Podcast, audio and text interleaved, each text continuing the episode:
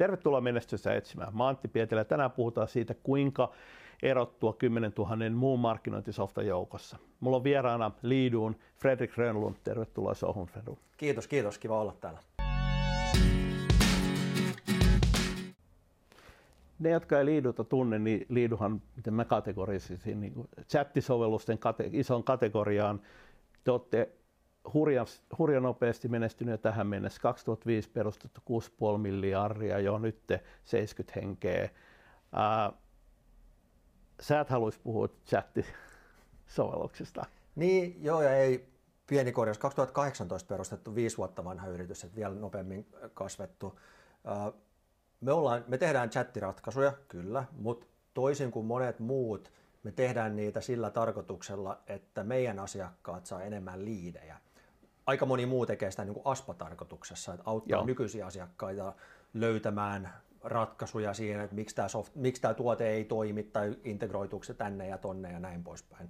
Meillä on se hyvin vahva kulma, että kun verkkosivulle tulee vierailija, miten me saadaan se aktivoitua, miten se niin kuin rupeaa interaktoimaan sen verkkosivun kanssa, jotta se ei lähde pois. Katso drop-off reittejä miltä tahansa verkkosivulta, niin 95 pinnaa plus hyppää pois heti, 99 pinnaa plus pahimmassa tapauksissa.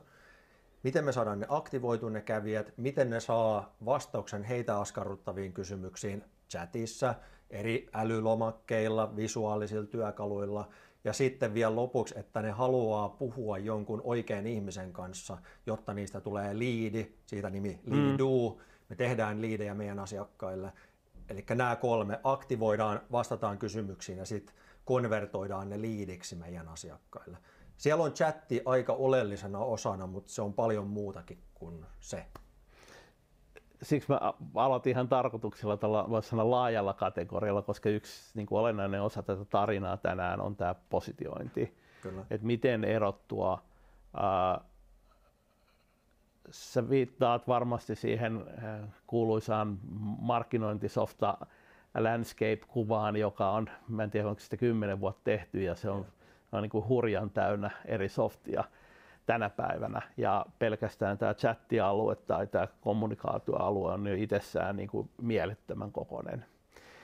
Ja silloin kun te olette aloittanut, niin silloin ei ollut 10 000 softaa, mutta oli niitä varmaan 5000 tai jotain. jotain. Se on ihan, ihan pimeätä. pimeätä. Miten sä, tota, sä ehkä annoit tuossa pikkasen osviittaa, mutta mi, millä sä lähdet, niin kun, tai miten te lähditte tota, funtsimaan että miten, miten tästä, tämä, kannattaako tämä game lähteä, koska tähän ei ole missään tapauksessa niin, niin sanottu sininen meri. Ei, tavallaan se oli ja tavallaan ei. Et me ehkä lähdettiin toisinpäin. Me nähtiin ongelma markkinoilla ja se sattuu olemaan semmoinen ongelma, mihin – me positioidutaan tässä 5000 10 000 mm. järjestelmässä edelleen tosi uniikisti. Siellä on ehkä niin kuin maailmanlaajuisesti kaksi-kolme eri softataloa, jotka positioituu samalla tavalla kuin mekin positioidutaan. Mutta se ongelma, mikä me nähtiin markkinoilla, mitä me nähdään enemmän ja enemmän tänäänkin, ja useampi mainostoimisto, markkinointitoimisto, markkinoija tajuaa sitä enemmän ja enemmän, on, että meidän on aika helppo ajaa liikennet verkkosivuille – se maksaa rahaa, se maksaa koko ajan enemmän ja enemmän rahaa, mutta se on kuitenkin ratkaistavissa rahalla, että me saadaan paljon liikennettä sinne. Me tiedetään myös, että meidän sisältö toimii suhteellisen hyvin, koska ne ihmiset, jotka on siellä, tulee ne mainoksista tai seolla tai miten tahansa, niin ne käyttää minuutteja aikaa meidän sisällön parissa. Ne käy niin kuin perjantai-iltaisin lukemassa, että miten asennan aurinkopaneelit katolle, niin kuin meidän aurinkopaneeliasiakkaissa esimerkiksi. Mm. Niin selkeästi niitä kiinnostaa se sun tuote, tai jotain erppisoftaa tai mitä tahansa, B2B-puolen mm. laivamoottoreita. Siis niin kuin, ei nyt kukaan perjantai-illan ratoksi katso sitä, että miten dieselmoottoreita asennetaan niin kuin loistoristeilijöihin. Et siellä on selkeästi kiinnostusta sitä kohden, mutta edelleen toimialasta riippuen niin 0,2 prosenttia viiva 2 prosenttia parhaillaan niistä ihmisistä, jotka tulee sun sivuille ja jotka käyttää aikaa sun sisällön parissa, jättää yhteystietonsa jolloin se on jotenkin niin kuin, tämä oli sama tilanne oli 2018, kun, kun me perustettiin firma kanssa, oli, että, että niin kuin se on tavallaan järjetöntä ajaa lisää liikennettä sinne, kun se ei toimi se funnelin pää, missä mm. jättäisi yhteystieto. Mm. kun sä puhut siitä alusta, niin mennään sinne alkuun. Mistä idea saa alkunsa? Tota, meidän perustaja Mikael da Costa sai hyvän älyn välähdyksen. Ja tota noin, niin mä muistan, me käytiin keskustelua ennen firman perustamista Miksun kanssa siitä, että, että niin kuin markkinointifunnelissa on eri ää, niin kuin asiakaspolun vaiheessa olevia ihmisiä. On niin kuin awareness consideration mm. tai AIDA-malli tai, tai mitä näitä malleja nyt onkaan. Ja miten me pystyttäisiin, tämä oli se niin kuin sama, mistä, mistä äsken, että miten me voitaisiin palvella näitä kaikkia asiakkaita, eikä vaan niitä, jotka on valmiit ottaa puhelimen käteen ja etsiä sun verkkosivulta puhelinnumeroa, mm. että voitaisiin palvella näitä. Tämä oli se niin kuin idea sille, että lähdetään liikkeelle. Samaan aikaan chattibotit oli tosi yleisiä, niin kuin Zendeskin ja Intercomin mm. chattibotit oli niin kuin ehkä markkinajohtajia siinä vaiheessa jo, mutta ne keskittyy tosi, tosi paljon siihen ASPA-puoleen. Siellä oli ehkä tosi usein oli myös live-henkilö takana, joka vastasi keskusteluihin jossain Zendesk-tapauksissa esimerkiksi. Miettii, että, niin kuin, että ei, okei, että voitaisiko me palvella niitä, mitkä ei ole vielä asiakkaita, voitaisiko me palvella niitä yksilöllisesti jotenkin. Ja kolmantena chattibotit oli aika niin kuin, tämmöinen niin kuin silver bullet ratkaisu siihen sinä aikoina, että hei, että ponnahtaa oikeasta mm. alakulmasta ylös, se häiritsee aika monta, varsinkin mobiililla, kun se täyttää koko sivun, jolloin me nähdään myös tilastoista, että ihmiset sulkee sen mobiililla, koska he ei, he ei ole just mm. siinä vaiheessa.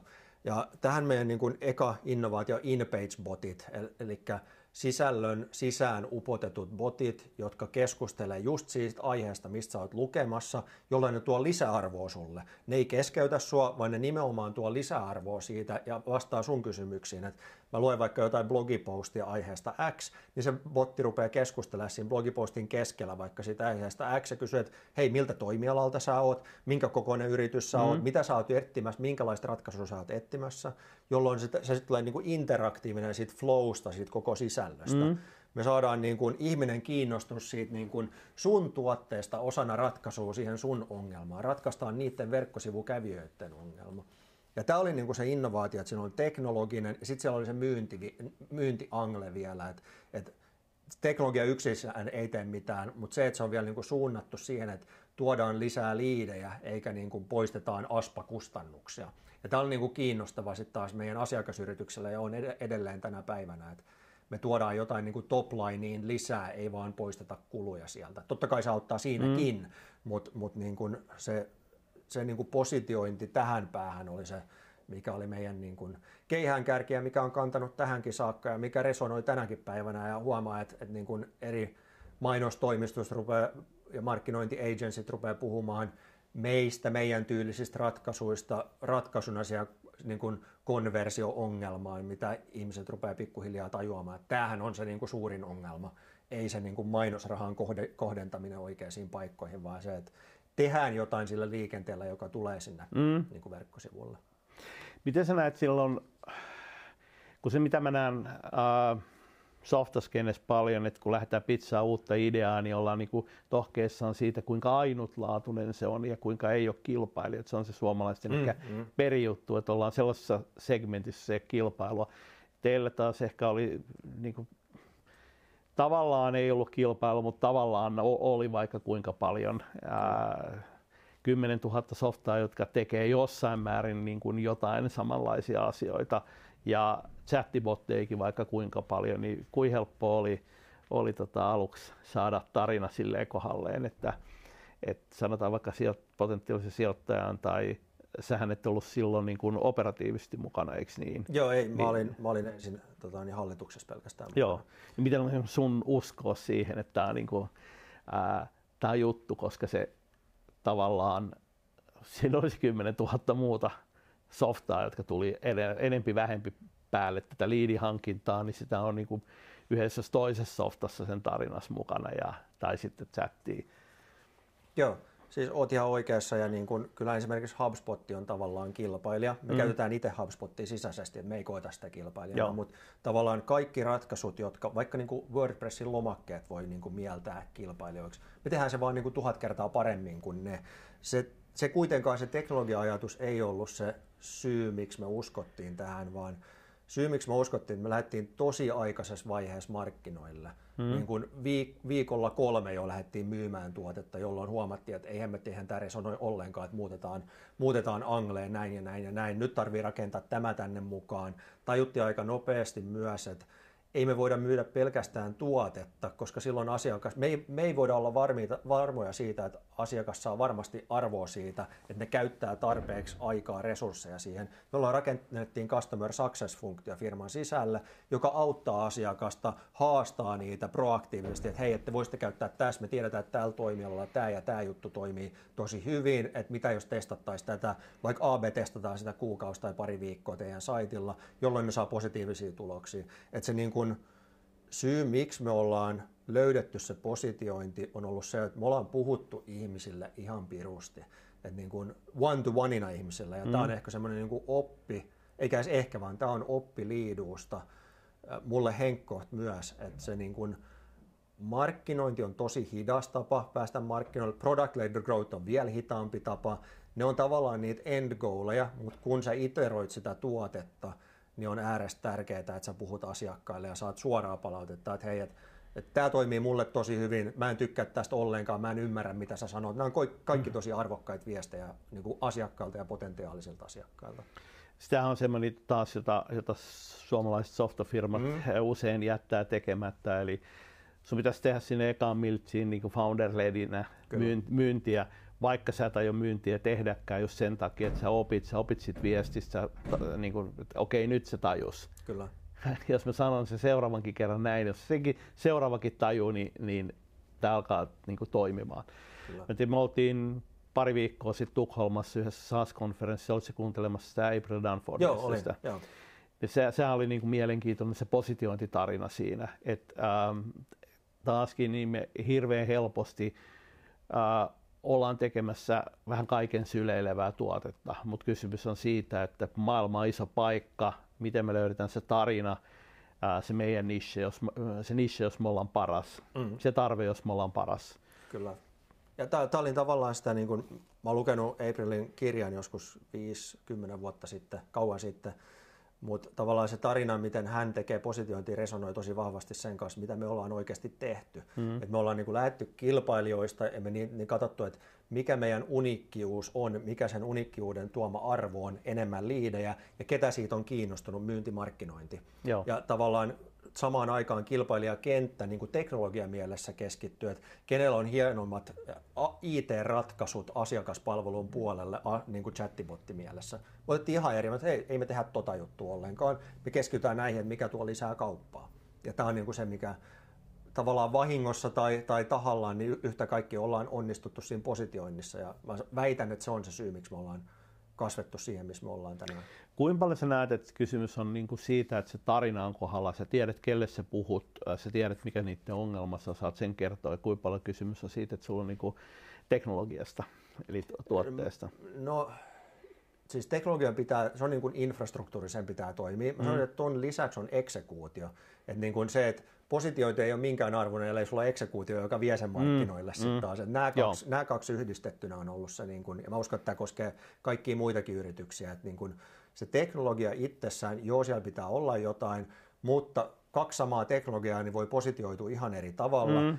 Ja, ja sitten vielä, niin kuin, että pystytäänkö se eksekutoimaan, pystytäänkö se viemään markkinoille myynnin markkinoinnin kautta, niin jos ei sitä ole, niin kumpikaan näistä positioinneista ei onnistu sitten taas. Niin sitten taas se, mitä me on helposti tehdä virheenä, niin me katsotaan niin kuin kaikkia potentiaalisia kilpailijoita.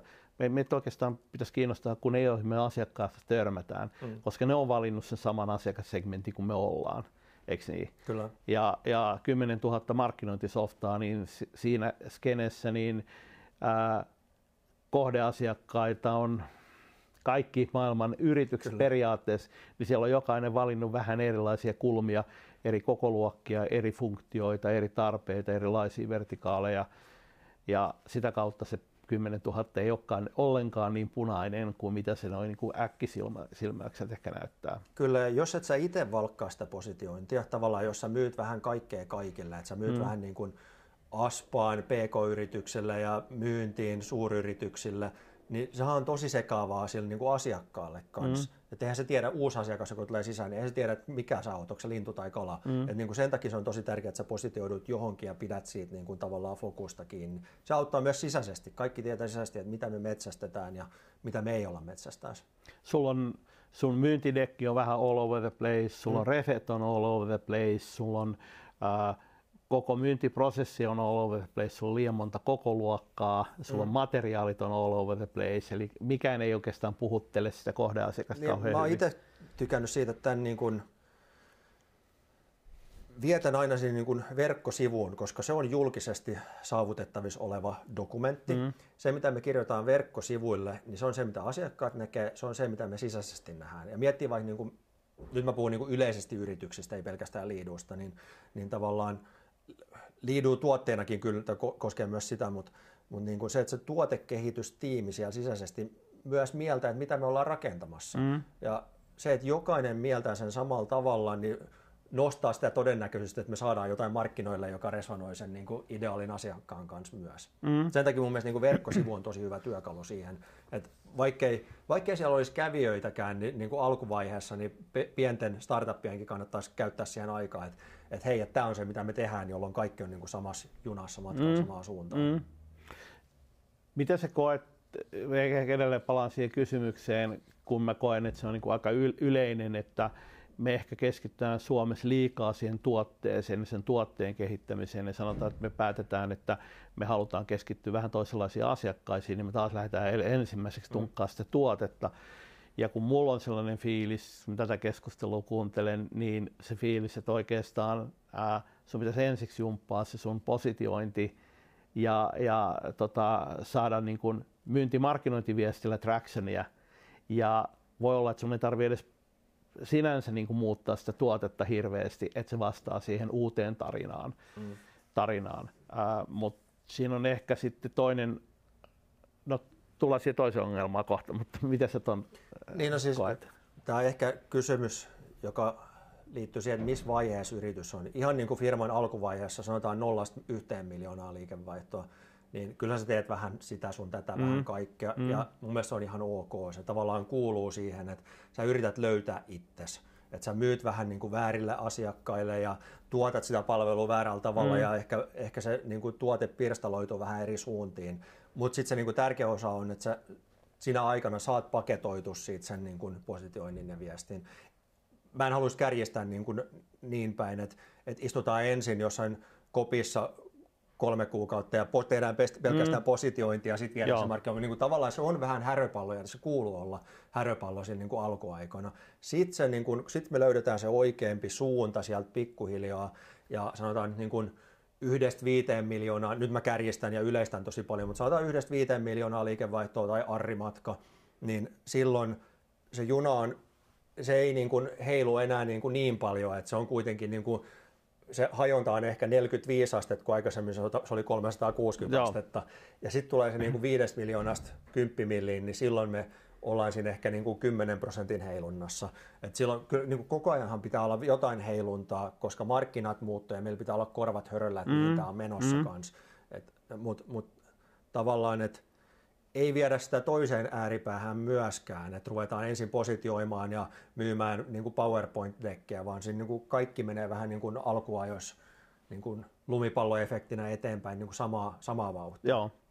Mitäs koet sitten se, mitä mä oon kansi koen jollain kun saa yrityksiä paljon, paljon tunteja, paljon haastellut, että se yksi sellainen perusongelma on se, että lähdetään kotimaassa tekemään, niin me lähtee äkkiä leviä se just siinä, että meillä on eri kokosta ja eri näköistä kohdeasiakasta ja erilaista tarinaa ja, ja tota, sitä ei oikeastaan löydy sitä positiointia. Et se ikään kuin pieni markkina johtaa siihen, että sun on niin kuin, saadaksesi ylipäätänsä mitään myyntiin, niin sun on pakko mennä seuraavaan nisseen ja seuraavaan nisseen, seuraavaan nisseen. Sä kuitenkin useissa hallituksissa, useissa muissakin firmoissa mukana. Miten no. sä näet sen niin kuin omasta?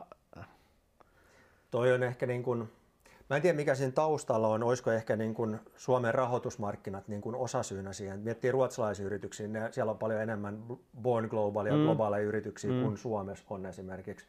Ja tavallaan niin kuin Hesburger versus McDonald's, että miksi, on tullut, miksi Mäkkäri on tullut Jenkeistä eikä Suomesta. Mm. Sitten taas niin rahoitusmarkkinat on ihan erilaisia, siellä on mahdollisuuksia kokeilla isommalla rahalla paljon enemmän. E, aika vaikuttaa myös mm. siihen tosi paljon, että niin kuin ei voi kopioida 80-luvulla toiminutta juttua tähän, tähän aikaan mm. sitten taas, eikä, eikä toisinpäinkään. Et, et, mä oon ehkä vähän väärä henkilö vastaa tuohon, mutta mä olettaisin, että se liittyy myös tuohon. Tosin äh, tämä on se haaste, mitä suomalaiset yritykset minkä kanssa tavallaan painitaan tänään ja mistä on pakko päästä yli, jotta meidän rahoitusmarkkinat kasvaisi. Mm. Taas niin kuin tulisi mm. enemmän onnistumisia Voltteja ja Supercellejä Suomeen kanssa. Että ei se ole pelkästään, mä en usko, että kummassakaan noissa edellä mainitussa tapauksessa on pelkästään tuurista kiinni. Et tuurilla tai säkällä on jotain vaikutusta, mutta se, että se maksimoidaan se säkän vaikutus, niin tavallaan se on siitä yrityksestä itsestään kiinni. Ja se, että se tehdään globaalisti, niin – siellä on niin kuin megatrendejä, siellä on niin kuin App Storet, jotka on vaikuttanut Supercellin onnistumiseen mm. ja, ja näin. Niin, niin. Ja sitten siellä on niin kuin se, että uskalletaan ottaa riskejä, uskalletaan niin kuin lähteä uusille markkinoille. Sitä uskallusta vähän puuttuu, koska ei ole esimerkkejä. Nyt onneksi on mm. niin kuin enemmän ja enemmän. Mä koen, että Liidukin on esimerkki uusimmille yrityksille, jotka tulee markkinoille, että hei hemmettiä, että ehkä mekin voitaisiin uskaltaa, koska Liidulla on tehty tätä. Moni henkilö, joka on ollut meillä töissä ja ei ole enää meillä töissä, ehkä ne auttaa sitten seuraavaa menestystarinaa mm. kans, kans menestyä. Et kyllä tämä niin paranee koko ajan. Et niin kuin, sanotaan, että niin Nokian kaaduttua, vaikka enää ei saa sanoa, se on edelleen iso yritys, mutta, mutta niin kuin se startup-skenen onnistuminen ja slashis on muut, niin on tuonut sitä niin kuin, DNAta meihin suomalaisiin kanssa, että uskalletaan koittaa juttuja. Ja se uskallus kasvaa siitä myöden, kun me nähdään esimerkkejä siitä niin kuin positiivisesta. Ja sitä myöden rahoitusmarkkinat kasvaa Suomessa, sitä myöden tulee enemmän VCitä mm. ja sitten niin kuin uskalletaan tehdä glo- born globaleita yrityksiä tai yrityksiä, jotka ei edes testaa Suomessa. Ne testaa heti Saksan markkinaa tai Ranskaa tai UK tai Jenkkilää ja näin. Tuossa on yksi sellainen niin kuin piirre, joka näkyy vaikka Business Finlandin Market Explorerissa, niin on se, että aina puhutaan markkinasta niin kuin, ää, geografisena mm, markkinana. Mm, mm. Bon globalina, niin sulla ehkä joku vertikaali voisi mm, olla se, mm. mutta sä et voi hakea sellaisia rahoitusta, vaan ja. sun pitää hakea se UK tai johonkin, ja. joka on taas niin kuin omituinen, koska sä voit jonkun vertikaalin pystyä tavoittamaan jonnekin konferenssien, jonkun foorumin whatever kautta ei siinä tule maarajausta silloin mukana. Tämä on myös ehkä sellainen niin old school ää, kansainvälistyminen maakerralla eikä Born Global. Born Global lähtee siitä, että me lähdetään ta- ta- tavoittelemaan niin kuin laajaa maantieteellistä aluetta, ei tiettyjä spesifejä markkinoita. Toki me rajataan ehkä meidän mainonta johonkin, mutta se voi olla 10 maata tai 20 Kyllä. maata. Eikä sille, että me lähetetään jonnekin Espanjaan delegaatio, palkataan maajohtaja ja rakennetaan sinne joku mm. piste ja lähdetään sitten niinku siitä. En siis sano, että se on ihan, voi olla toimiva malli, mutta mm. tavallaan niinku ajatuksellisesti. Toinen on sitten, jos tämä äskeiseen viittaa, niin ää, toinen on tavallaan se ää, ekosysteemin tai klusterin puute, mikä meillä on ollut historiallisesti. Me ollaan tultu teollisuuden myyntitaustaisesta porukasta, joka on ollut sitä, että lähdetään viemään Ruotsi, lähdetään viemään Saksa, lähdetään viemään. Mm. Ja softa-alan logiikka on aivan toisenlainen. Ei meidän tarvitse mennä viemään, me ei tarvitse miettiä fyysistä toimitusmatkaa. Meillä on ihan sama, toimittaanko me Indonesiaan vai USAhan vai Japaniin, kunhan se jo käyttäjät osaa niin kuin kielit toimia ja näin poispäin. Mutta meidän taustat sitten advisorit, konsultit, YMS, jota tuolla pyörii ja jota sitten pyörii näissä organisaatioissakin, jotka tukee, niin, niin on niitä niin kuin ex-nokialaisia tai muita, mm. että jos se perustuu vielä siihen vanhaan vientitoimintaan mm. eikä siihen mm. muun globaaliin.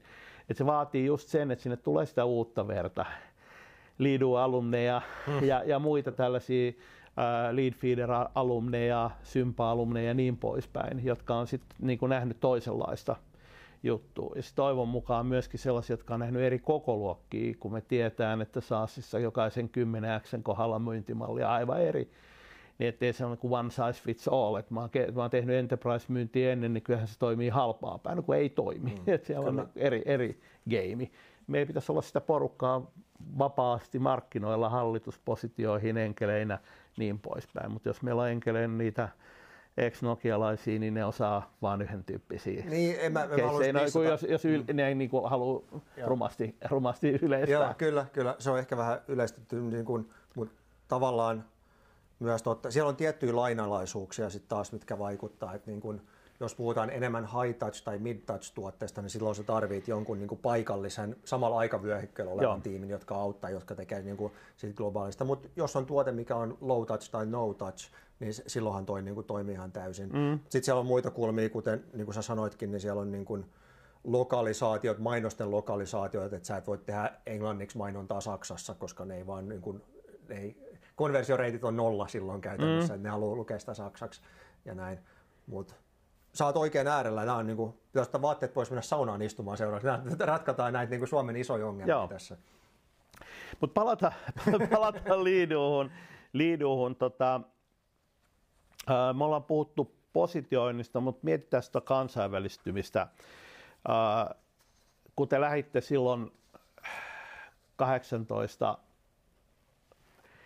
juttele asiakkaiden kanssa, lähettekö se Suomesta? Me lähdettiin ihan Suomesta kyllä. Sitten tota noin, niin Open Ocean otti yhteyttä, meillä on siis Open Ocean rahoittajana sijoittajana, Joo. he otti yhteyttä meihin 2019 keväällä. Missä kohtaan te olitte silloin niin kuin jollain mittarilla? En mä muista, me oltiin alle vuoden ikäinen, sillä ei ollut Niin, ei niinku ollut, merkitystä. Mutta siis oli meillä satoi tonneja arja, että niinku kyllä se niinku oli todistanut jo niinku kaupallisen olemassaolonsa. Mutta Open Ocean oli niinku pari juttua, mitä he vaati meiltä sijoittaessa, ja yksi niistä jutuista oli, että näytetään, että tämä toimii myös Suomen rajojen ulkopuolella. Et se oli niinku se syy, miksi raha otettiin sisään tai miksi se sijoitti Joo. kanssa. Että me voitaisiin todistaa, että tämä toimii myös Suomen rajojen ulkopuolella. Ja silloin me lähdettiin niin kuin 2019 syksyllä niin rakentaa ensin UK ja, ja Ruotsiin samaan aikaan tiimiä. Ja tämä oli se niin kuin hyvin käytännönläheinen kansainvälistyminen meidän tapauksessa. Et me tiedettiin, että se meidän outbound-moottori toimii Suomessa, niin todistetaan ensin se outbound-moottori ennen kuin lähdetään tekemään sitä inbound-moottoria. Mutta jos mä ymmärsin oikein, tämä ei mennyt ihan niin kuin Ei tää mennyt- elokuvissa. Ei mennyt ihan niin kuin elokuvissa, että jos joku muistaa, niin 2020 maaliskuussa meillä oli helmikuussa 10 henkeä, noin 10 henkeä per maa kasassa. Ja sitten iski tämmöinen juttu kuin korona yhtäkkiä ja maat meni kiinni täysin.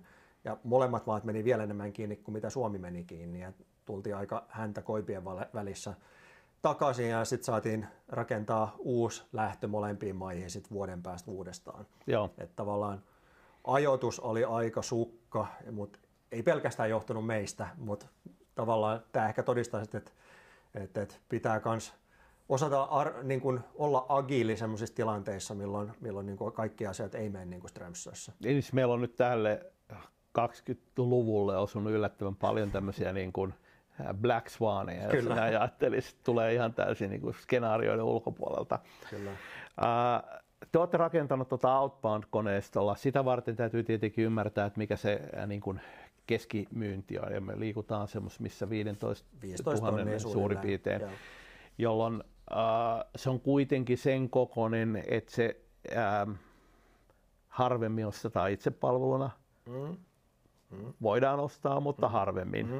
Ja, ja tota, se kohdeasiakaskin on todennäköisesti sellainen, että ne edelleen jossain määrin uskovat siihen outbound perinteiseen myyntityöhön omassakin tekemisessään.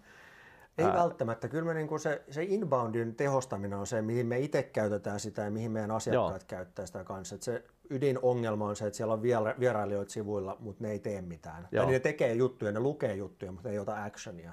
Ja Mä ehkä tarkoitin sitä, että se niinku ostaja kulttuurillisesti niin se arvostaa sitä, että hänen ollaan yhteydessä. Että se niin kuin, ää, he, he, he tulee siitä DNAsta, Joo. jos se näin sanoo, vaikka he yrittää sinne inboundiin siirtyä, mutta Joo. se inboundi ei vielä toimi. Silloin heillä on jonkunlainen kokoluokkasi operaatio jo. Siis on meillä, paljon, meillä on siis SaaS-yrityksiä yrit- niin asiakkaana, jotka tekee pelkästään inboundia. Ja tavallaan ne käyttää meitä sen niin kuin inboundin tehostamiseen. Joo. Et niin kuin totta, siellä on niin kuin paljon NS-perinteisiä yrityksiä ja eri kokoisia, pienempiä ja suurempia. Se, mikä yhdistää meidän asiakkaita, on, että niiden meidän asiakkaiden keskitiketin koko on aika korkea. koska silloin ne saa todistettua ja me saadaan todistettua heille, että heidät liiduu tuo lisäarvoa hyvin nopeasti. Et Eli puhutaan niin kuin korkean tiketin, matalamman volyymin Matalamman volyymin, mutta niin kuin jos kärjistää, niin, niin meidän asiakkaat myy ennemmin laiva dieselmoottoreita kuin, niin kuin kännykkäliittymiä. Koska Joo. saat sä yhden semmoisen myyty, niin se maksaa niin kuin tuhat kertaisesti itseänsä takaisin. Ja myyt sä yhden kännykkäliittymän, niin sun pitää myydä niitä tuhat, jotta saat. Mutta siihen samaan aikaan liittyy se, että sun löytyy ratkaisuja, yksinkertaisia ratkaisuja korkean volyymin toimintaan. Kyllä. Ja se on sitten niin enemmän niin kuin numbers game, kun taas teidän skenessä, niin niin sulla tulee vähän liikennettä, kovin moni ei niitä laivamoottoreita mm, osta, mm, mm. mutta sitten kun ne tulee, niin sun pitäisi saada jollain lailla niin kuin, kaveri viettämään aikaa saitilla enemmän ja, ja saada jonkunlaista engagementtia aikaiseksi, niin sun täytyy mennä voisiko sanoa, moni, huomattavan paljon monimutkaisempaan malliin kuin siihen, että lataa e-bookki tästä ja klikkaa tuohon ja, ja osta tästä ja kokeile ilmaiseksi. Jos mietitään, että miten, miten tavallaan B2B-myyntiä tehdään tänä päivänä muuten, niin varsinkin jos on vähänkin isompi yritys, niin siellä on tosi moni henkilö mukana. Mm. Että niin kun, siellä on joku myynnin edustaja, joku tuotannon edustaja, joku servisen edustaja, joku finan edustaja. Mm. Ja tavallaan tähän toimii silloin, kun me puhutaan face to face tai ollaan samassa palaverihuoneessa. Silloin mä pystyn niin vastaamaan kaikkiin kysymyksiin. Mm. Mutta silloin, kun te käytte kaikki verkkosivuilla, vaikka meidän verkkosivuilla, niin ne verkkosivut on liian staattisia. Ne on täysin samanlaisia kaikille näille mm. ostopäättäjille, mm. ostopersonille, huolimatta siitä, että oot sä käynyt siellä kerran tai sata kertaa, niin se on täysin samanlainen. Tämä on se, niin kuin, mikä puuttuu niin kuin digitaalisesta kohtaamisesta. Ja tämä on se, minkä Liidu tuo sinne. Me Joo. kohdataan eri ihmiset eri tavalla sen perusteella, että minkä liikevaihdon se on, montaksi kertaa se on käynyt, mitä se on käynyt katsomassa, mitä se on kertonut itsestään, että mitä, mitä se arvostaa ja näin poispäin. Niin voidaan niin kuin seuraavilla kerroilla kohdata se yksilöllisesti. Joo, ja silloin se kysymys, mikä, minkä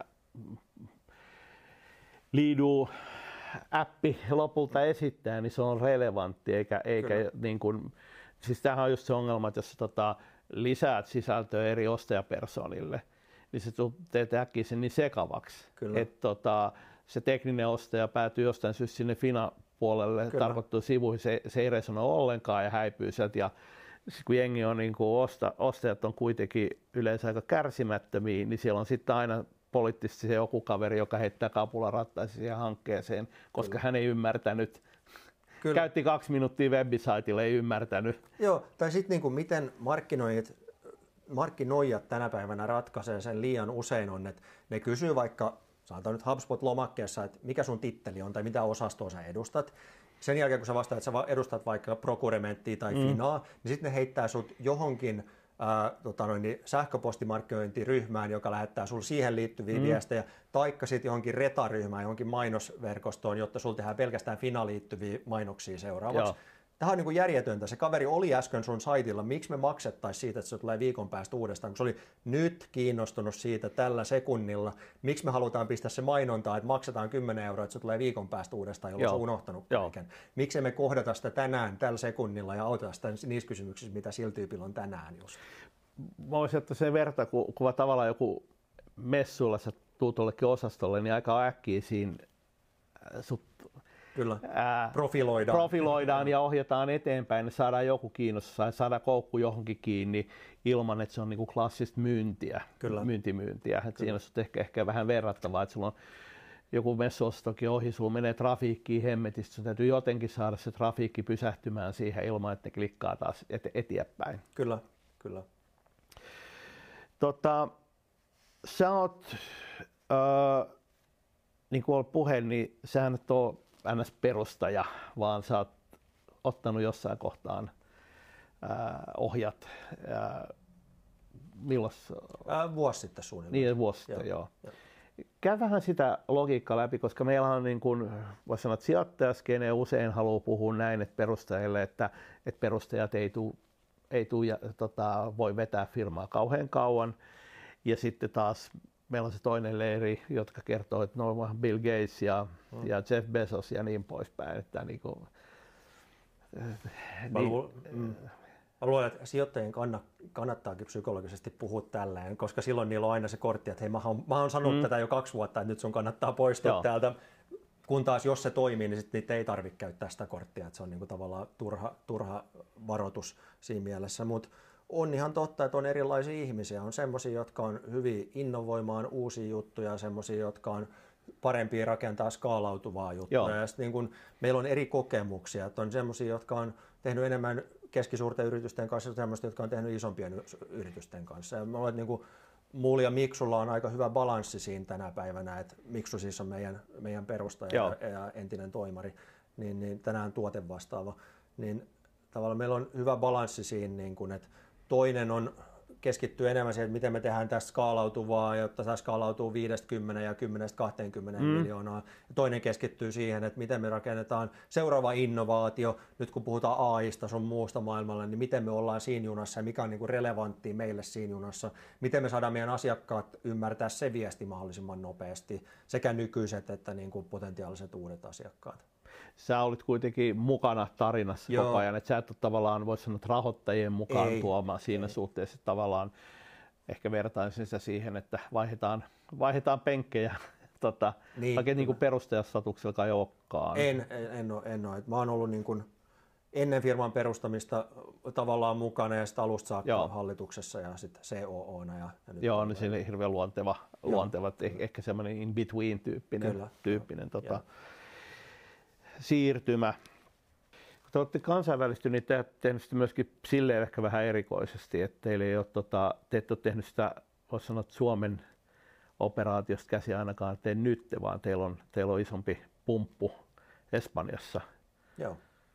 Joo, Espanja ja Malaga on ollut meille, olen joskus puhuttu niin Malaga-strategiasta vähän vitsinä, mutta on se ollut tosi keskeinen osa sitä, että meillä on, meillä on siellä paikallinen tiimi, myyntitiimi, joka käytännössä hoitaa liidian soursaamisen, kaikki inboundit ja sitten niin kuin buukkaamisen. Ja kolmeen maahan, Suomi, Ruotsi, UK, jotka on meidän päämarkkinat tänään, niin kaikkiin niihin, niihin maihin. Miksi Malagan tyyppinen paikka, niin siellähän löytyy hyvin porukkaa eri kansallisuuksista, että sun on helppo koota, koota tota, nämä kolme maata nyt mm selkeästi, mutta varmaan, varmaan seuraavatkin maat on helppo saada niin kuin yhteen lokaatioon. Että... Se, se on kiva paikka siinä mielessä, että siellä on, siellä on lämmintä, olut on halpaa, elintaso on suhteellisen hyvää ja, ja kustannustaso on, on alhainen ja, ja siellä on paljon kansainvälistä porukkaa, niin kuin sä sanoit. Hmm. Ja siellä on paljon muitakin yrityksiä, että Google ja Oracle muun muassa pitää siellä myyntikoneistojaan, niin tavallaan siellä on vaihtuvuutta ja saadaan hyviä tyyppejä, jotka on tehnyt aikaisemmin ja joka puolelta esimerkiksi, no Eurooppaa varsinkin, mutta esimerkiksi UKsta meillä on siellä skotteja, englantilaisia ja irlantilaisia ja niin kuin tälleen joka puolelta maailmaa melkein olevia henkilöitä saa hyvin yhdestä lokaatiosta. Ja sitten siinä on se hyöty, että ne on kaikki samalla toimistolla, ne on lähekkäin, mikä on niin kuin varsinkin tämmöisessä niin kuin myyntityössä on tosi hyvä, että ihmiset tapaa ja tekee yhdessä juttuja pystyy vaihtamaan kokemuksia, mikä toimii ja mikä ei toimi. Kyllä, ja pikkusia kisoja pitää yhdessä Joo. ja näin poispäin. Puhutaan seuraavaksi tuosta softakehityksestä. Kun softasta on kysymys, niin aina, aina tota, ää, miten te olette sen organisoinut tuossa matkan varrella? Jos mä ymmärsin oikein, niin te ette suikaan tehnyt sitä ekaa versio itse. Ei, to, tavallaan tehtiin itse kyllä, mutta meillä oli ulkoistettu tiimi Kambodjassa, joka koodasi sen ekan, ekan niin kuin PHP häkkyrän, mikä meillä oli. Tämä oli myös niin kuin silloin, kun kerroin Open Oceanista, joka tuli mukaan, Joo. niin sanoisi, että, että, että varmistatte sit myös, että tämä softa skaalautuu, että rakennatte sen kunnolla alusta saakka. Mutta se oli MVP, se oli nopea tapa päästä markkinoille, että se oli ihan oikea ratkaisu siihen aikaan. Tiimi myös katosi yhdessä vaiheessa, että se oli helpommin hanskattavissa, kun on vähän tietää, on kerran edes tavannut kasvatusten Joo. ihmiset, niin se, se auttaa yllättävän paljon. Nyt meillä on tota, no niin, iso, isompi tiimi sekä in-house että osa ulkoistettuna kanssa, mutta niin kuin toimii paljon paremmin, kun meillä on niin kuin core, core-tiimi oma, oma, omilla palkkalistoilla. Jos se core-tiimin merkitys on siinä, että se pystyy tukemaan sitä nopeammin usein kuin ulkoistustiimissä. Ja sitten ulkoistun tiimin etu on se, että se pystyy skaalaamaan ja ehkä, ehkä tekee isompia kehitysjumppia. Sitten sisäisellä tiimissä voit toisaalta tehdä myöskin niitä Nextsen harjo, harjoitelmia, eli tavallaan teknologiakokeita. Kyllä. Kokeita, et ei se nyt, mutta jos mennään siihen tiimin katoamiseen, niin tämä on niin kuin, se on suinkaan ensimmäinen, joka kertoo vastaavaa tarinaa. Että nämä, se on houkutteleva ulkoistaa jonnekin mm. edullisen palkkatason maahan kehitys, mutta siihen liittyy riskejä. Totta kai, totta kai liittyy ja tavallaan meillä on tänään se balanssi just, että meillä on sekä että. Joo. Että niin kuin, vaikka koko meidän ulkoistustiimi katoisi, se olisi katastrofi, hmm. mutta se ei olisi niin katastrofi kuin mitä se olisi ollut kolme vuotta, neljä vuotta sitten. Joo. Et niin kuin, et se, meillä on osaamista totta kai sisäisesti siitä, niin se on niin kuin pakko olla.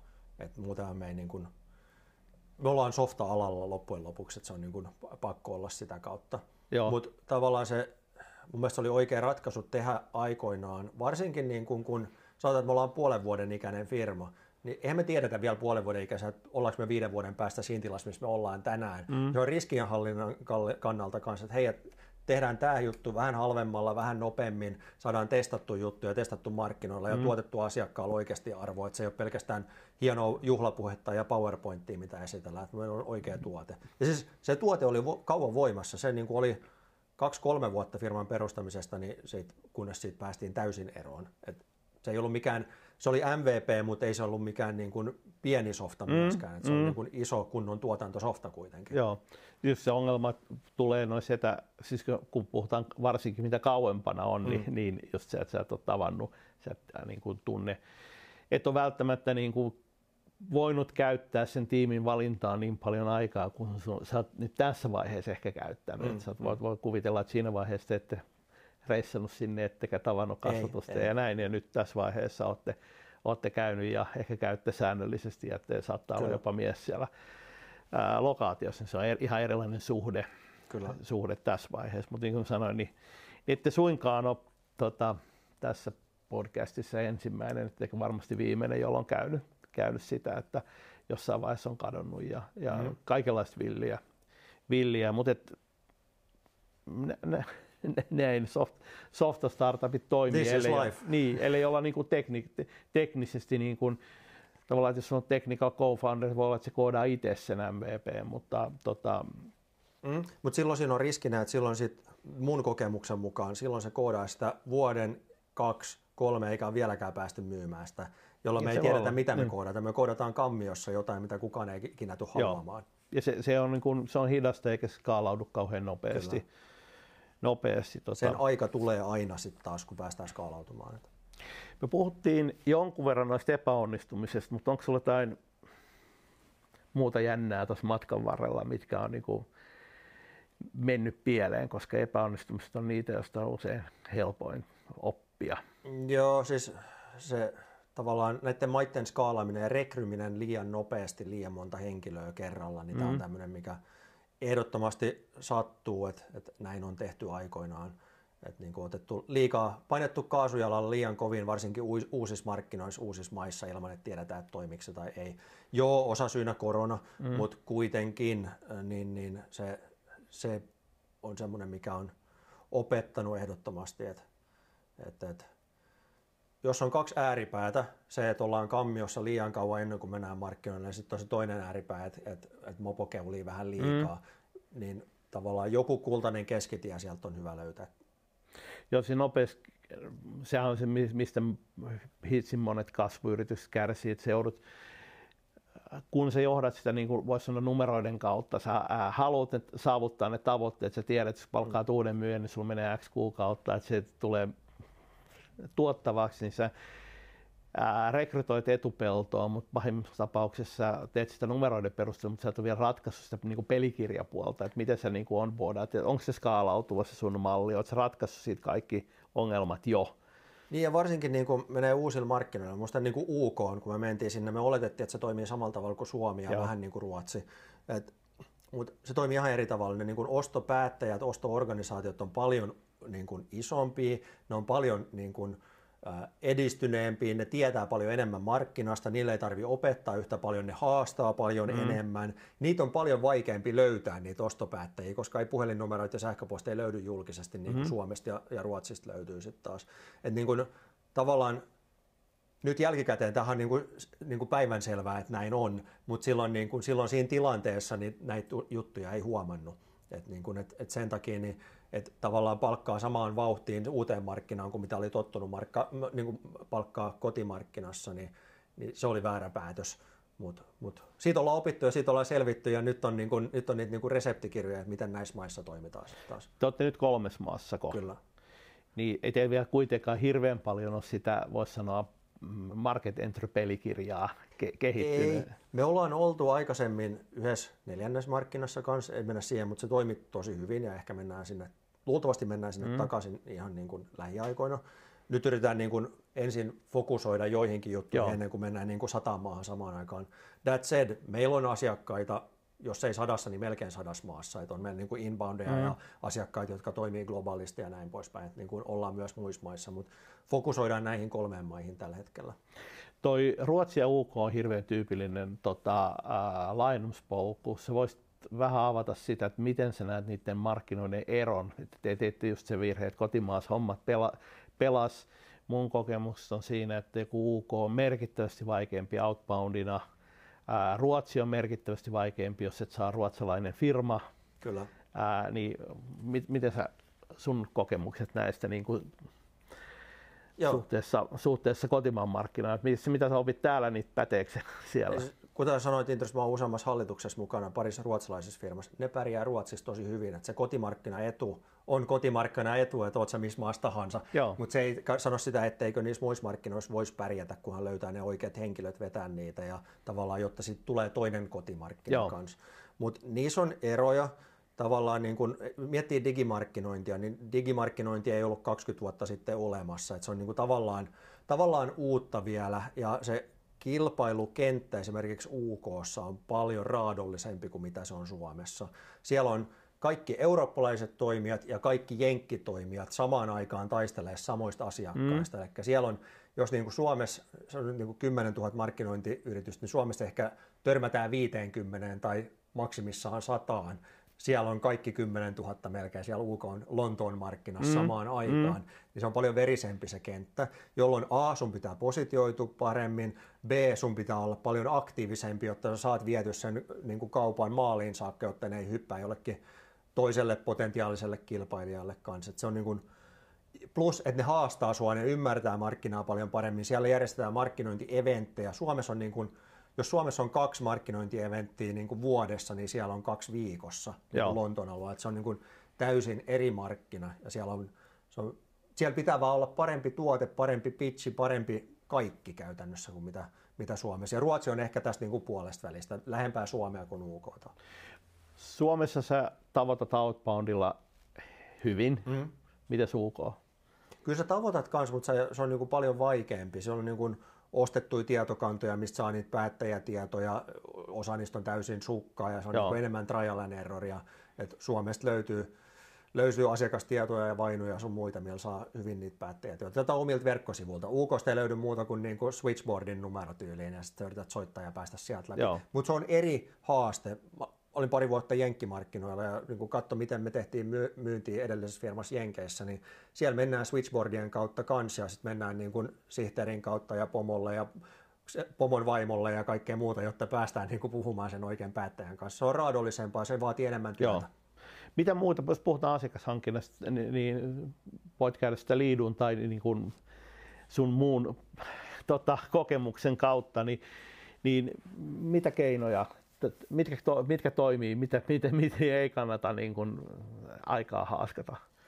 No siis... Eli kokeiluita, jotka on, niin kuin, ei, ei välttämättä toimi. Ja, ja sä puhuit noista tapahtumista, mikä on tapahtumien rooli esimerkiksi. Me, tosiaan meidän Suomessa ei niitä ole, jolloin ei tyypillisesti juuri kenenkään paletista löydy. Mm, mm. Koska et sä voi kahdella eventillä, sä et voi sun myyntiin rakentaa. Ei, näin se on. Näin se on on tietty niin kuin toimialatapahtumia, missä on relevantteja asiakkaita. Että niin kuin aika moni yritys on onnistunut sitä kautta, että valkkaa jonkun vertikaalin, että käy vaikka Fina-vertikaalin tai, tai veneen valmistaja vertikaalin tai mitä tahansa niin kuin vertikaaleja horisontaaleja, mm. tai horisontaaleja tavallaan läpi sitten.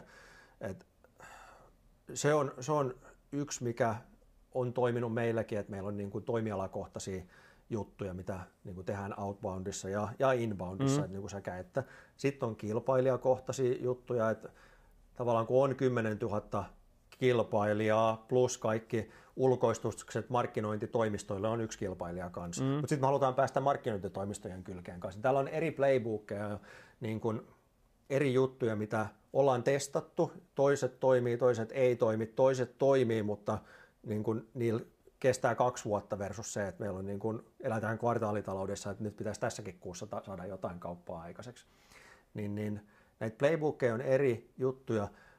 Mä väitän kuitenkin, että sen niin kuin ydinongelma, mitä me ratkaistaan itse, niin auttaa meidän omassa myynnissä. Ei, tavallaan se, että me tiedetään, mitä yrityksiä kannattaa ajaa verkkosivuille, mm. minkä kampanjoiden kautta me saadaan alle miltsin vaihtavia yrityksiä, millä saadaan yli 100 miltsiä vaihtavia yrityksiä ja keskitytään niihin, mitkä on meidän ICPtä just sillä Joo. hetkellä. Ja, ja, ja sitten kohdataan kävijöitä yksilöllisesti verkkosivulla, autetaan ni, vastaamaan niiden kysymyksiin. Mutta se pätee myös outboundista tai myyntiputkes olevia asiakkuuksia. Et kun kaikki tekee jotain verkkosivulla, että vaikka mä soittaisin sulle nyt ja sovitaan jotain, niin sä käyt katsoa mun verkkosivulta kuitenkin jotain juttuja, niin tavallaan, että mä, tien, mä olen myyjänä tietoinen siitä, että, että nyt Antti käy meidän sivuilla taas ja käy katsoa näitä ja näitä juttuja, mm. niin sitten mä voin soittaa vaikka huomenna, että hei, että olisiko, tämä ei ollut ajankohtainen viime viikolla, että voisiko tämä olla ajankohtainen vaikka nyt. Mm. Että, niin kuin, että me saadaan tietoa ja dataa siitä itse kanssa, että mikä toimii ja mikä ei. Ja tavallaan niin kuin outbound on hyvä työkalu, tai siis niin kuin ihan saamarin hyvä työkalu, mutta yhdistettynä sen niin kuin digin kanssa, on se sitten inboundi tai yhdistettynä niin kuin osana sitä asiakaspolkua, niin mm. niin se on se niin kuin tavallaan killeri, killeri niin kuin resepti niin kuin meille ja sitä me halutaan monistaa myös meidän niin kuin asiakkaille. Hybridistä jotkut puhuu. Kyllä. Se näyttää toistuvan. Siis puhtaan inboundin rakentaminen on unelma, mutta mä en tiedä kuinka moni suomalainen on siinä onnistunut edes niin kuin myynnin syöttämisessä. Että, tota, itse mä ehkä lasken inboundiin myöskin ne, jotka, jossa soitetaan sivuilla käyneen perään. Mm, mm. Et tota, se on kuitenkin alun perin saatu sinne, mm. mutta outboundiin sit se, kun lähdetään ihan niin kuin kylmään, Kyllä. ihan kylmään kontaktoimaan. Miten sä sanoisit teillä, niin mikä se suhdeluku noin karkeasti ottaen on, että kuinka paljon sitä inboundilla saa Sanotaan niin kuin, myyntiputkea täytettyä? Riippuu kuukaudesta, musta 10-20 prosenttia jotain, jotain Niin, että 80 prosenttia pitää, pitää kuitenkin ihan pystymetsästä herätellä. Niin, no siellä on niin kuin, nyt kun me ollaan näin vanhoja, viisi vuotta vanhoja, niin tavallaan meillä on tavallaan käynnissä olevia keskusteluja, Joo. mitä voidaan herättää uudestaan Joo. vuosien jälkeen. Ja näin. Et, et onko se sitten inbound tai outbound, kun se, no se ei, uudestaan. Se ei tavallaan ole, ja, ja just tämä on yksi sellainen, mikä niin kuin, liian useilla myyntimalleista puuttuu, niin on se, että mitä me tehdään niille, joiden kanssa me ollaan juteltu. Mm. Ja me ollaan niin kuin herätetty jonkunlainen tota, muistijälki, ja kun se kuitenkin se konversio niistäkin, jotka on kiinnostuneita, niin yleisesti ottaa joku kolme prosenttia päätyy ostamaan mm. niin kuin jossain määrin lähitulevaisuudessa 97 prosenttia kiinnostuneista jää mm. jonnekin. Mm.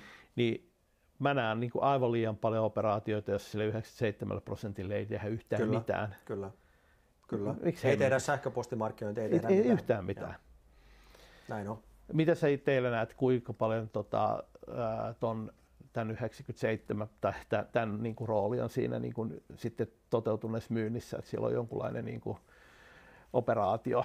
Kyllä se niin kuin Suomessa rupeaa olemaan pikkuhiljaa, mutta UK esimerkiksi markkina on niin äärettömästi suurempi kuin Suomi, mm. jolloin meillä on niin paljon kynnettävää sieltä, ei meillä ole sitä 97, niin se ei ole merkittävä niin, määrä vielä. Niin se, se tulee sieltä, niin kuin, UK kasvaa prosentuaalisesti nopeiten meillä, mutta se tulee käytännössä pelkästään uusien kontaktien niin kautta. Haette sitä kolme, kolme, niin, niin sanotun kolme prosenttia. Mä en muista, onko se Jet Holmesin vai kenen sääntö, mutta se näyttää pätevän, mitä on, on porukkaa haastatellut, niin, niin pätevän niin kuin verkkosivuvierailijoidenkin osalta. Että Kyllä jota, jotakuinkin. Puhutaan sitten vähän AIsta. AI on tota,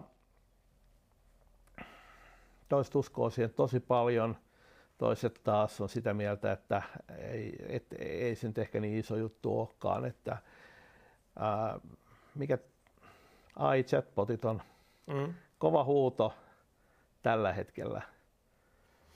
Joo, ja puhutaan sen siitä, että mihin sitä mun mielestä ei kannata käyttää. Et jos mietit, että laittaisit vaikka chat GPTn sun verkkosivuille, niin onko se tarkoituksenomaista, että sinne tulee ihmiset kysymään, että, että mikä on pizzan keskihinta Milanossa, mm. mikä ei liity sun bisnikseen millään Joo. tavalla. Että se niin kuin helposti se keskustelu lähtee ihan muille poluille kuin mitä sä myynnissä, myynnillisesti haluaisit, mm. että se keskustelisi. Ja toisekseen se keskustelu voi myös niin kuin sen, ei vain sen ekan viestin osalta tai niin kuin sen kontekstin osalta lähteä sivureiteille, mutta se AI-botti voi myös lähteä sillä niin kuin sivureiteille ja puhua semmoista jutuista, mitkä ehkä ei ole jopa totta, että se rupeaa dissaamaan sun tuotetta mm. tai puhumaan kilpailijoiden tuotteista parempina tuotteina. Tätähän mm. sä haluat välttää kaiken Hallusinaatioita. kyllä, kyllä. Että niin kuin tavallaan tämä on se, mihin mä en usko, mm. että lähdetään niin kuin generisellä mm. chattibotilla. Et, äh, mä uskon siihen, että, että me halutaan pitää jonkinlainen kontrolli siitä polusta, ihan niin kuin miksi meillä olisi myyjiä muuten? Muutenhan niin kuin asiakkaat vois kulkea XXL ja ostaa itse juttuja, eikä tarvitsisi kysellä yhtään suksien eroista tai, tai monojen sopivuudesta sun muusta, että ne vaan itse tekisi juttu. Meillä on myyjiä sen takia, että ne auttaisi niitä asiakkaita löytää oikeanlaisen ratkaisun niille. Tämän takia mä uskoisin, että me halutaan ohjata sitä polkua myös verkossa. Mutta sitten siellä on niin kuin kysymyksiä, jotka liittyvät vaikka niin kuin yhteensopivuuteen tai integraatioihin tai käyttötapauksiin tai muihin sun tuotteen tai palvelun osalta, jotka on semmoisia niin UKK-kysymyksiä, mihin AI-chatbotit on tosi hyvin mm. vastaamaan. Mm. Ja tämä on niin kuin se, mihin mä uskon jatkossa, että niin kuin, se on semmoinen hybridimalli, missä me ohjataan myynnillisesti, mutta AI-moottori pystyy vastaamaan niihin niin kuin käyttötapauskysymyksiin sitten taas. Ja niin, ja varsinkin varmaan niin kuin se, että sä parametreilla ohjaat sitä AIta muodostamaan, voisi sanoa luonnollisen kielen vastauksia, jotka on ää, jotka menee niin kuin monimutkaiseksi, mitä syvemmälle sä meet, niin se on vaikeampi, kun alkaa niitä parametrien määrä rupeaa kasvamaan, sä rupeat tietää, että se on fina-ihminen ja, ja se on siitä tästä markkinoista, siitä koko luokasta näin poispäin, niin, niin sulla ei vaan voi olla enää niitä templateja olemassa, niin silloin sä voit Joo. ehkä syöttää niitä AIlle, että kirjoita vastaus tällaiselle, tällaiselle näillä pohjilla. Mm, mm. Ei mennä meidän tuotteeseen liikaa, kun tämä on tavallaan, mitä me ollaan rakentamassa Joo. tällä hetkellä äh, meidän asiakkaille, mutta, mutta niin kuin se, mikä on näiden toinen puoli pitää ihan paikkansa, että niin kuin se, mitä syöttää sille isolle kielimallille tai LLMlle, niin silloin vaikutusta, että, niin kuin, että puhuuko se geneerisesti kenelle tahansa tai puhuuko se just sulle fina-ihmisenä ottaen huomioon, että mitä sä oot katsonut viime viikolla sivustolta ja näin poispäin. Tämä on selkeästi niin kuin tärkeä input sille mm. mallille kanssa. Toinen on se, että se malli on treenattu sun datalla. Mm. Että et se on niin kuin treenattu silleen, että se ei lähde puhumaan geneerisesti mistä tahansa – tai pel- koko toimialasta välttämättä, vaan niin kuin ehkä se puhuu sun myymistä tuotteista ja palveluista. Ja kolmas tärkeä juttu, kun ollaan EU-ssa, on, että se mitä se sun käyttäjä sinne kirjoittaa, että se ei lähde OpenAIlle, jenkkeihin mm. GDPR-mielessä, varsinkin jos siellä menee henkilötietoa mukana. Et, et tavallaan siinä on, siinä on tämmöisiä niin kuin geneeristen chattibottien haasteet oikeastaan. Ne on hyvin hakukoneina, mutta mm. silleen sun toimialalle just, niin – en usko, että ne toimii, vaan se tarvii vähän niin kuin täsmäratkaisun ja mä uskon, että meillä on semmoinen. Mun mielestä Googlella, niin oliko niitä 60 eri kielimallia. Joo. Ja äh, mä en sitten tiedä sitä, että kuinka paljon sä tarvitset dataa ja kuinka paljon se maksaa, että sä meet sun omalla mm. ää, niin kuin datalla, että onko se niin kuin vielä lähitulevaisuus niin kuin feasible ää, PK on, on itse asiassa, siihen löytyy ihan hyvin niin kuin teknologisia ratkaisuja. Sen ei tarvi olla Bardi tai GPT-4-pohjainen Joo. ratkaisu. Se voi myös olla sitä, missä niin kuin, sulla on oma knowledge base, minkä sä treenaat, missä mis puitteissa Joo. se niin kuin, keskustelu käydään. Mutta ei sen tarvi olla tämmöisen niin miljardeilla dollareilla treenattu GPT-4-malli, koska ei se sun business case koske kaikkiin niitä niin kuin mm, Wiki, mm, Wikipedian mm, artikkeleita mm. kuitenkaan. Mutta se tarvii sen knowledge basein, Kyllä. eli sitä pitäisi olla. Kyllä. Ja tämäkin on taas sellainen, että niin kuin liian monella ei ole knowledge basea, että se on sitä, että myyjät tai, tai pre-sales support niin heiluttelee käsiä ja puhuu kauniita. Yllättävän monella on itse asiassa, kun on haastateltu asiakkaita, niin verkkosivut löytyy aika paljon dataa, Joo. se on tavallaan knowledge base, sitten löytyy PDF-manuaaleja aika hyvin, Joo. Niin kuin, tai palveluisesittelyitä ja sun muita, mitkä on tavallaan knowledge base ja sen niin kuin LLM kannalta Joo. katsottuna niin silloin se oppii aika nopeasti niin kuin hinnoittelusta, hinnoitteluperiaatteista ja tuotteen toimivuudesta, palveluiden niin kuin kokonaisuuksista ja, ja, ja näin poispäin, niin, niin, niin pitää paikkansa, että kukaan, tosi harvalla on eksplisiittisesti knowledge base, Joo. mutta implisiittisesti aika monella on kuitenkin. Niin sitä ei ole rakennettu silleen niin kuin knowledge baseina. Ei, ja, ja se, on, se on LLMn hyöty, että sen ei tarvitse olla. Joo, mutta siis samaan aikaan ehkä se, mitä voisi ajatella kotiläksynä, yksi kotiläksy monelle, niin on se, että syntyisi joku kirjasto niistä vastauksista. Monasti ne löytyy mm. sähköpostista mm. sitten, että niitä on vastattu asiakaskohtaisesti miljoona kertaa, mutta, tai dokumenttiarkistosta, mutta on asiakaskohtaisia ja niitä ei välttämättä voi, voi silleen edes viedä, to, toki ne pdf voi viedä, mutta nämä asiakaskohtaiset vastaukset ei, ei, usein sisällä riittävästi kontekstia. Kyllä, just näin. Jos ruvetaan lopettelemaan, niin, niin mitä sä tekisit toisin, jos sä tota, olisit ää, liidulta nyt läht- starttaamassa? Jotain sellaista, siis tämä koronakeissi, niin on, se on musta, joo, se, sille, sille nyt ei voi mitään. Ja ehkä sä mainitsitkin niitä ylimääräisiä rekrytointeja, onko jotain muuta? Tota... On siis niin kun, kyllä me ollaan opittu tosi paljon matkan varrella siitä, että, että mikä meidän price pointti on, mikä se arvo on, mitä me tuodaan, joka liittyy siihen price mm. pointtiin mm. suoraan taas, että mikä se arvo, mitä me tuodaan asiakkaille ja miten me kommunikoidaan siitä. Ja niin kun, Puhutaan, varmasti... puhutaan hetki, tämä on nimittäin äärettömän mielenkiintoinen, että niin kuin oikean hintatason löytäminen. Käy pikkasen sitä läpi, koska se yleensä se on aika kompurointia. Ja varsinkin jos me Suomessa lähdetään, niin me tupataan hinnoittelee tuote niin kuin enemmänkin ehkä myyntikustannusten mukaan. Niin ainakin jos mä katson SaaS Finlandin porukkaan, niin tuppaa ole kaikki yhdessä saakutin ryhmässä hintaluokkansa kanssa, ja. jota sanotaan kuolemanlaaksoksi vielä. Mä, mä uskon, että mulla on pelkästään huonoja kokemuksia hinnoittelun rakentamisesta, mutta, tai no, niin kuin, mut... vääriä kokemuksia, mutta siis niin kuin, se arvopohjainen hinnoittelu on mun mielestä se ydin siinä, että niin kuin miten mitata, että mitä arvoa sä tuot asiakkaille ja miten sä kommunikoit mm. sitä. Ja tavallaan se on tosi vaikea, jos sä myyt kaikille kaikkea, koska silloin sä mittaat arvoa yhdellä tavalla ja toi toinen mittaa sitä toisella tavalla.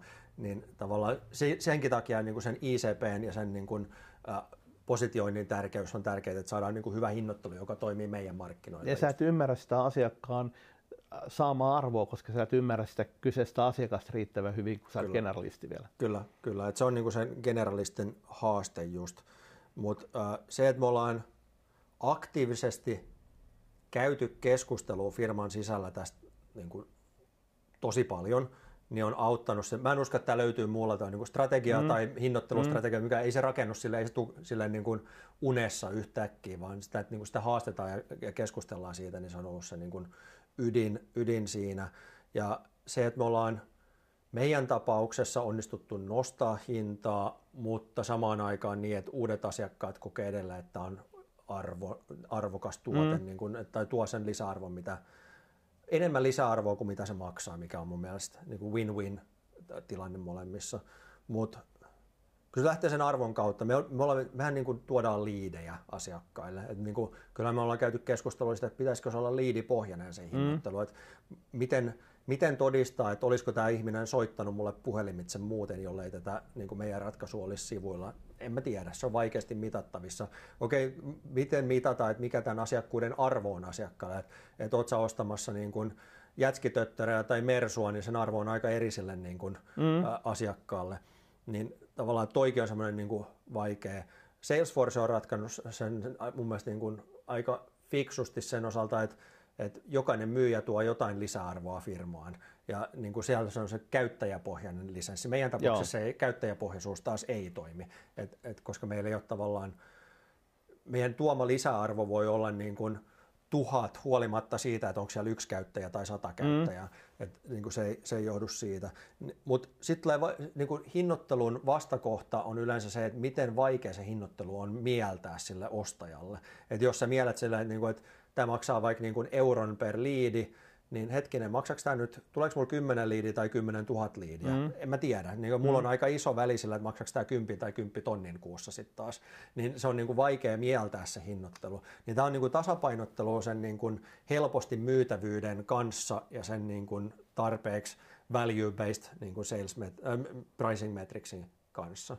Ja sä et voi pyytää isoa hintaa tuotteessa, joka on yksinkertainen, koska asiakasta on se, että joo, tämä on sen arvoinen, Mm. Mutta sitten tavallaan toisaalta tämä ei ole, että sä saat tämän rahan liian helposti. Mm. Mm, voi olla, mutta sitten taas se, mikä auttaa siinä parissa firmassa, jos tiedän, mitkä on katsonut tosi toimialakohtaisesti, mm. että hei, et me, jos etit ratkaisuja, joka toimii tässä ja tässä ja tässä, niin tämä ratkaisu on niin kuin geneerinen ratkaisu. Mutta jos haluat parhaan ratkaisun just sun toimialalle, just sillä asiantuntemuksella, mitä meidän ASPA tuo sinne mm. ja kaikki meidän mm. ihmiset tuo sinne mukaan, niin silloin me ollaan paras ratkaisu. Joo. Ja silloin se tuottaakin lisäarvoa verrattuna siihen generalistiratkaisuun sitten taas. Viittasi ehkä siihen, että joku konsultti voisi, että se voi heti, niin kuin, heti nähdä, että joku hän pystyy tuomaan tähän miljoonan hyödyn, mutta jos se käyttää siihen miljoonaan kymmenen tuntia, niin, niin sun on vaikea niin kuin laskuttaa siitä miljoonaa, vaan sä joudut olemaan lähempänä sitä Joo. kymmentä tuntia kuin sitä miljoonaa. Että tavallaan Kyllä. se, sun pitää kokea, että sä saat riittävän paljon tuotetta sitä vastineeksi, jolloin sitten ehkä jonkunlaista savuverhoa siihen. Siellä on kaikille, jos miettii, kaikki SaaS-palvelut, niin kuluhan on käytännössä sähkökulu. Mm. Eli niin kuin on siellä niin kuin jonkinnäköistä savuverhoa sitten, mutta, mutta aika monella on just sen takia enemmän ja enemmän niin kuin sitä ihmisosuutta siinä myös, että auttaa asiakasta onnistumaan sen sähkön kulutuksen kanssa, sen niin kuin SaaS-softan kanssa, että ei ole pelkästään sitä niin kuin SaaS-softan taustata. Sitten se tuotteen pitää olla ää, jotenkin sen hintansa ää, mukainen, että jos sä myyt Louis Vuittonia, niin sulla pitää olla tietynlainen kauppa mm. ja sulla pitää olla tietynlaiset paketit ja niin poispäin. Softassa ehkä, ehkä puhutaan, että kun myydään ää, käsin koskematonta, niin, niin sen täytyy olla sit siinä muussa jutussa, verkkosivuissa, palvelussa, tämän tyyppiset. Se on, niin kuin, jos sä pyydät iso hintalappu, niin sen pitää näyttää ison hintalapun operaatiolta jollain lailla. Kyllä. Jos pyydät pientä hintalappua, niin taaskin se ei saa näyttää, niin kun, se tulee konflikti, jos se samaan aikaan näyttää ison hintalapun operaatiolta, niin rupeaa tuntua, että joku, joku tässä on pielessä. Että... Kyllä ja siinä brändiarvo vaikuttaa siihen, mm. että sä pystyt ajan myötä laskuttaa enemmän tai uskallat pyytää enemmän, asiakkaat arvostaa sun brändiä enemmän. Ja Joo. Näin. Tähän olisi hyvä lopetella. Kiitos Fredu, kun pääsit showhun. Kiitos Antti, että sain olla mukana. Se on varmaan voi seuraa LinkedInissä ja laittaa liidun linkki tonne alle, niin sieltä voi jokainen käydä katsomassa, miten niitä liidejä saisi omille sivuille vähän enemmän Kyllä, liidu.com, siellä ne liidit on. No niin, hyvä. Hei, kiitos, kiitos kun kuuntelit ja seuraavan kertaan. Moi moi. Moi moi.